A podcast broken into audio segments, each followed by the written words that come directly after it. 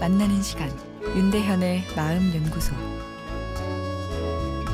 안녕하세요. 마음 연구소 윤대현입니다.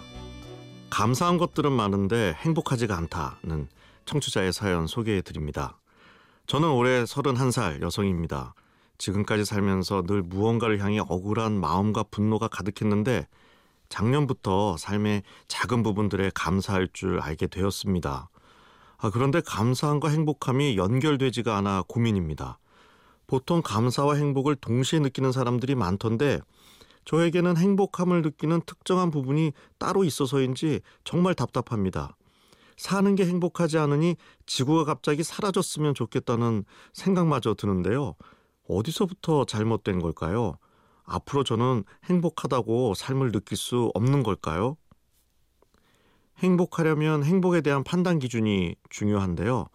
먼저 행복이 무엇일까 생각해 보면 행복은 행복한 삶의 내용과 그것에 대한 주관적인 감정 반응으로 나누어 볼 수 있습니다. 행복을 빈다는 말은 행복한 삶의 내용이 많았으면 하는 것이죠. 여기서 말하는 행복은 삶의 내용입니다. 행복에 졌다, 느끼다 할 때 행복은 행복한 삶의 내용으로 그 반응으로 주관적인 기쁨과 흐뭇함을 느끼는 거죠. 그러니까 여기서 행복은 주관적인 감정 반응입니다. 보통 우리는 행복한 삶의 내용이 있으면 느낌도 행복할 거라고 생각하는데 아, 꼭 그렇지는 않습니다. 아, 저만 예를 들어도 제가 마음 연구소를 하면서 청취자분들과 만날 수 있는 것은 제 인생에 있어서 매우 소중한 행복 컨텐트입니다. 그러나 하루도 빠짐없이 그 행복감을 느낄 수 있는 것은 아니죠. 어, 시간에 쫓겨서 원고를 쓰다 보면 스트레스 받고 그때는 행복감이 아니라 오히려 초조 불안감이 찾아옵니다. 그러면 그 순간에는 제가 마음 연구소를 하는 것이 불행한 삶의 컨텐트일까요?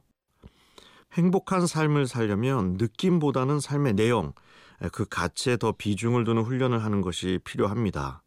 가치가 아니고 너무 느낌에 의존해서 내 행복 여부를 판단하면 감정이 목적이고 행복 활동이 수단이 되어버리는데 감정이란 것은 그 특징 자체가 변덕이 심해서 내 행복 지수도 들쑥날쑥하게 됩니다. 오늘 사연에서 분노가 감사로 바뀐 것은 매우 행복한 컨텐트입니다. 지금 행복한 느낌이 없더라도요. 아, 그래도 느낌도 행복하면 좋을 텐데 왜 어려운지 어떻게 하면 좋을지 내일 이어서 말씀드리겠습니다. 윤대현의 마음연구소 지금까지 정신건강의학과 전문의 윤대현 교수였습니다.